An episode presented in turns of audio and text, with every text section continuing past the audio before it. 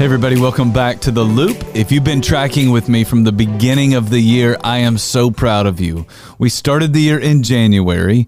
We've been working our way through the entire Bible throughout the entire year. When we started the year, we started kind of slow, but now that we're coming to the end of the year, we're going to have to finish kind of fast. We have 10 episodes left in the year, and we have eight books of the Bible left to cover. Now, most of these books are very short books, so I think we're going to be able to finish. Let's jump in.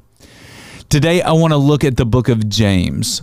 The whole book is only five chapters long, but I want you to read it slowly and carefully because it's one of my favorite books in the entire Bible.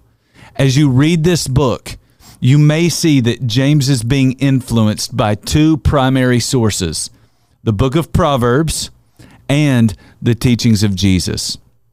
If you remember, the book of Proverbs gives us a lot of wisdom, whereas Jesus' instructions about life teach us a lot about loving other people. And so when you put it all together, James is telling us how to live our lives, but everything he tells us to do is rooted in one of these two big ideas. You should live your life like this because it's either the wise thing to do or it's the loving thing to do.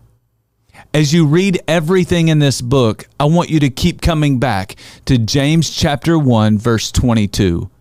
There James wrote this: Do not merely listen to the word and so deceive yourselves, do what it says.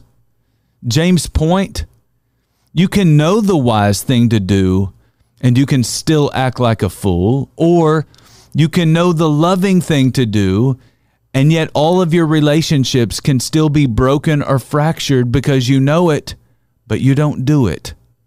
So don't just know what Solomon and Jesus and James taught, do what they taught, and your life will be better because of it.